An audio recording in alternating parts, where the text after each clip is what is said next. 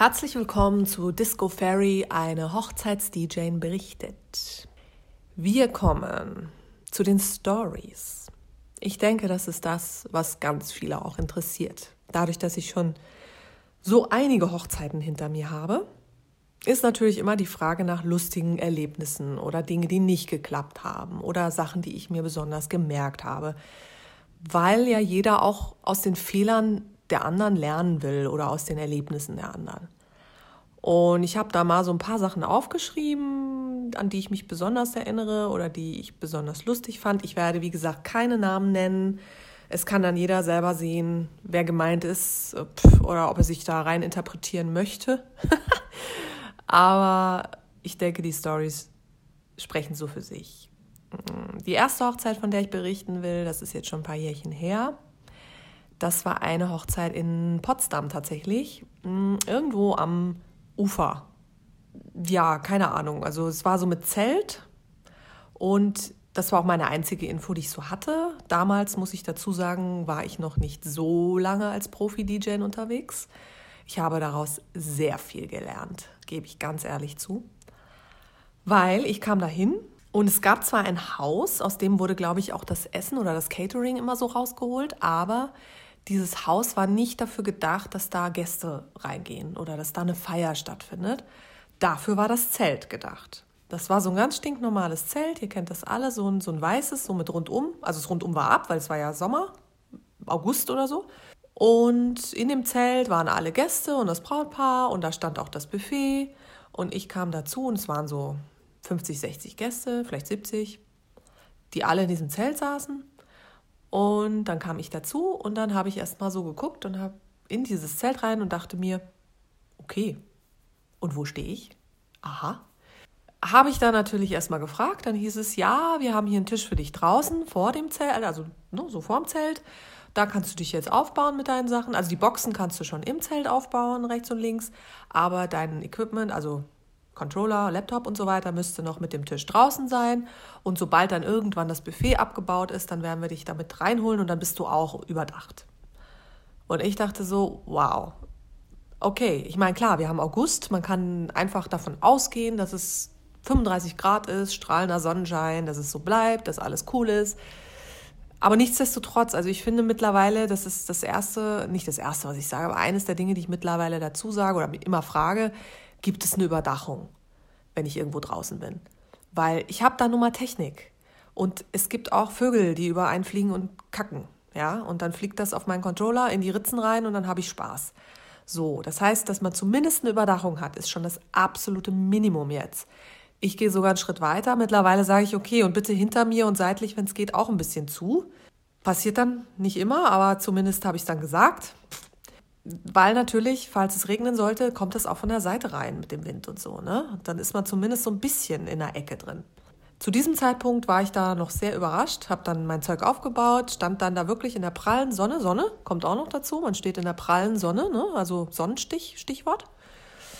Und ich habe dann den Himmel beobachtet und habe echt nach und nach Beklemmungen bekommen, weil ich gesehen habe, dass so vom Ufer her dunkle Wolken herzogen. Und ich dachte mir, wow, das sieht aus wie Regen. Und ich stehe hier im Freien mit meinem Equipment. Also meine Boxen stehen im Zelt, aber ich stehe hier draußen. Scheiße, scheiße. So. Ähm, irgendwann war es aber dann soweit, dann haben sie das Buffet abgebaut. Dann bin ich reingewandert, also mit meinem Zeug, mit diesem Tisch auch. Und dann dauert es, ich weiß nicht wie lange, lass es zehn Minuten gewesen sein, halbe Stunde. Auf einmal ging ein Donner los und ein Gewitter, so ein richtig schönes Sommergewitter, ja die Kellner erstmal nur damit beschäftigt, die Außenwände zu kleben, dran zu kleben an das Zelt, weil die waren ja nicht dran. Äh, ich damit beschäftigt, alles, was ich an Strom hatte, einfach mal auszuschalten, weil plötzlich wirklich wie blöde der Regen von allen Seiten kam. Und ich habe dann auch gesagt, sorry, es gibt jetzt keine Musik und habe meinen Rechner einfach zugemacht und so weiter. Und dann haben die diese Wände da schnell gemacht und dann standen wir da wirklich mit 50, 60, 70 Leuten in diesem Mini-Zelt. Wirklich so hier alle eng aneinander, ja, dass wir überhaupt alle da reingepasst haben. Und meine komplette Anlage drin und draußen hat es geschüttet und es hat gewindet und ich dachte wirklich, jeden Augenblick fliegt dieses Zelt weg und mein komplettes Equipment ist im Arsch. Ja? Und das ist nicht billig, um das mal zu sagen. Ist dann nicht passiert. Also es hat dann so fünf bis zehn Minuten gedauert, bis dieser krasse Sturm und dieser äh, Regen vorbei waren. Und dann konnte man tatsächlich vorne zumindest wieder aufmachen. Und dann war auch, kam auch kein Regen mehr, aber man hat gemerkt, es hat alles abgekühlt und so. Was ich damit sagen will, ist, Plan B, Leute. Also selbst wenn es August ist, wir sind immer noch in Deutschland und es gibt in Deutschland so komische Geschichten wie Sommergewitter oder mittlerweile ja sogar Tornados und Sturmböen und was auch immer, ja. Also man darf sich da niemals drauf verlassen, dass man sagt, ach, es ist Sommer, ist geiles Wetter, wir sind alle draußen, passt schon. Weil dann passiert irgendwas und dann steht man da, ja. Wirklich, das ist nur so ein kleiner Tipp. Es ist in dem Sinne gut ausgegangen, dass dann ich die Musik wieder anmachen konnte, aber ich habe tatsächlich einen Tag später Probleme mit meinem MacBook gehabt und ich weiß bis heute nicht, ob dann doch irgendwie ein Blitz oder irgendwas da eingeschlagen hatte. Ob das überhaupt geht, keine Ahnung, aber ich hatte wirklich Probleme, musste den zur Reparatur bringen und hatte dann wirklich eine Woche lang kein Laptop, bis der dann wieder da war. Hat mich auch was gekostet, also war nicht schön. Deswegen sage ich, ne, mittlerweile, wenn mich Leute buchen oder so und sagen, hey, wir feiern im Garten und es wird so cool und draußen am See und la, dann sage ich immer, okay, und wo stehe ich? Und was ist bei mir? Also habe ich eine Überdachung? Habe ich hinten eine Wand? Wie sieht's aus? Und bestehe wirklich darauf, dass ich zumindest total safe stehe. Was alle anderen machen, ob die dann für ihre Gäste tatsächlich wollen, dass alle in ihren schönen Klamotten und High Heels da im Matsch auf der Wiese stehen und zugeregnet werden, äh, finde ich auch blöd, aber die haben zumindest keinen Strom um sich herum, ja. Das war so die eine Story. Äh, Gibt es auch andersrum, habe ich auch eine Party erlebt im August, wo es plötzlich draußen 15 Grad hatte und wir in der Scheune waren mit so einem Steinboden und es war schweinekalt. Und plötzlich wurden Heizpilze aufgestellt und Decken umgereicht und so. Also selbst da, daran müsst ihr denken, wenn ihr in so einer Scheune seid. Was passiert, wenn es im August nur 15 Grad hat in Deutschland? Ja, dann müssen wir halt Heizpilze hinstellen, weil sonst unsere Gäste sich bildlich den A, A abfrieren, ja? So, das war die eine Extreme und die andere sozusagen. Das war die eine Story, die ich gerne erzählen möchte. Und die andere Story, ich schau mal. Oh, die war auch witzig. Da war ich außerhalb in einem Hotel, so eine Stunde von, dreiviertel Stunde von Berlin. Da war es tatsächlich so gewesen, dass ich hinkam und die Leute einfach rumsaßen, als ob sie auf einer Beerdigung wären.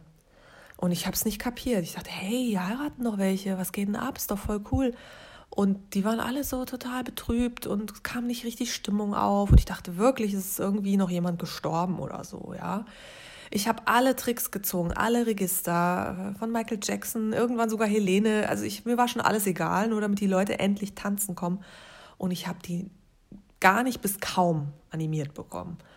Und es war die ganze Zeit diese Stimmung in der Luft von, von irgendwie schlechte Laune, Sauerampfergesicht, Trauer. Ich kann es nicht beschreiben. Ich war wirklich irritiert. Das habe ich so noch nie erlebt und danach auch nie wieder. Äh, irgendwann habe ich dann den Kellner geschnappt und habe gesagt, sag mal, Alter, was ist denn hier eigentlich so los? Ja? und dann hat der mir erzählt, dass es am Vorabend einen Junggesellenabschied gab. Am Vorabend. Ist auch so eine Sache, ob man das machen möchte. Und die alle so betrunken waren und so gesoffen haben, inklusive Bräutigam, dass äh, am nächsten Tag die Braut sich darüber so aufgeregt hat, dass sie gesagt hat, dann gibt es heute Abend gar keinen Alkohol, weil ich finde das gerade voll ätzend. Äh, es gab nichts, es gab kein Bier, es gab kein Wein, es gab nur Softdrinks. Und das Resultat war die traurigste Hochzeit meines Lebens. Es klingt jetzt schlimm. Ich weiß, jetzt schreien auch gleich wieder alle auf, die äh, Antialkoholiker sind oder Alkohol ganz schlimm finden und verteufeln. Ich bin weder ein Freund von Alkohol noch ein Feind, also mich stört es einfach nicht jeder, wie er mag. Insofern sage ich mal, er das einigermaßen kontrollieren kann und nicht andere Leute dadurch zu Schaden kommen, ja. Aber in so einem Ding, das geht gar nicht. Also die Leute hast du gemerkt, die hätten es einfach gebraucht, um zumindest einigermaßen in Stimmung zu geraten. Es waren einfach solche Leute, warum auch immer. Und sie kamen nicht auf diese Stimmung. Und dementsprechend war es eher ein Trauerspiel. Aber es ist mir dadurch auch sehr in Erinnerung geblieben. Das war die zweite Story. Ja, einmal bin ich tatsächlich auf einer falschen Hochzeit gelandet, aber auch nur kurz da waren einfach mehrere Hochzeiten in einem Gebäude und ich habe das gar nicht überrissen, weil ich da noch nie war. Auch in Berlin war das und bin dann einfach mit dem Fahrstuhl hoch und dann rechts abgebogen und stand in einem Raum und habe angefangen aufzubauen, bis irgendwann das Brautpaar kam und sagte, was? Wer bist du denn? Ja, wir haben doch gar keine DJ, wir haben doch einen DJ.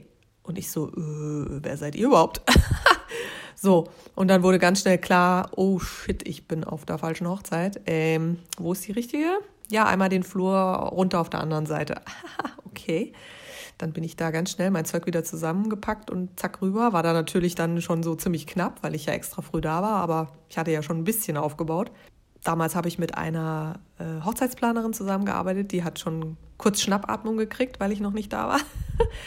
und ich kam dann an und sagte, du, es tut mir voll leid, aber ich bin auf der falschen Hochzeit gelandet und habe es erst zu spät gemerkt. Aber jetzt kommt's. Meine Entschuldigung war perfekt, weil kurz drauf kam nämlich der Fotograf und hatte dieselbe Ausrede. Dem ist nämlich genau das Gleiche passiert. Er war auch auf der falschen Hochzeit und er war auch deswegen zu spät, weil er es zu spät gemerkt hat. Insofern habe ich mich da nicht mehr ganz so doof gefühlt und die Hochzeitsplanerin hat sich dann vorne an den Aufzug gestellt und hat angefangen, die Leute einzuweisen, wer nach rechts zu der Hochzeit muss oder wer nach links zu der Hochzeit muss. Und von da an war es dann auch okay gewesen. Es war auf jeden Fall auch ein sehr, sehr lustiges Erlebnis.